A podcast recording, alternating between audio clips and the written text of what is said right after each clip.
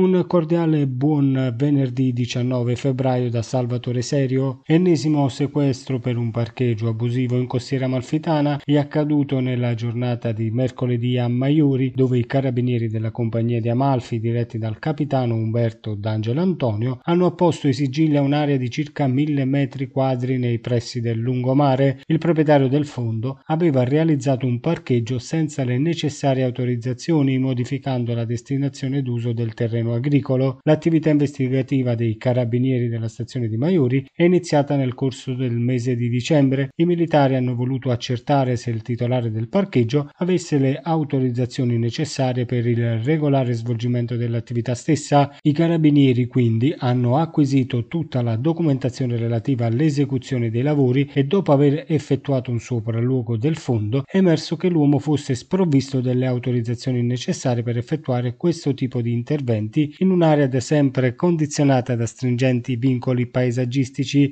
Nello specifico, la terra era stata ricoperta con calcestruzzo e asfalto, con l'installazione dei cordoli a delimitare le aree di sosta. È quindi scattata la denuncia in stato di libertà per il proprietario del terreno. Quello di mercoledì a Maiori è solo l'ultimo intervento delle forze dell'ordine con l'obiettivo di contrastare l'abusivismo in Costiera Amalfitana. Ieri mattina l'assessore regionale al turismo Felice Casucci è giunto a Maiori per incontrare i sindaci della Costiera Amalfitana, con i quali si è parlato in particolar modo di dissesto idrogeologico e dei vari problemi relativi a questa vera piaga. Abbiamo già affrontato il problema del turismo. Dal punto di vista metodologico questi incontri sono necessari, sottolinea Casucci. La soluzione secondo me è iniziare a lavorare, si deve però lavorare in maniera coesa. Conosco bene tutte le problematiche che mi sono state sottoposte e a tutte loro cercheremo la giusta soluzione.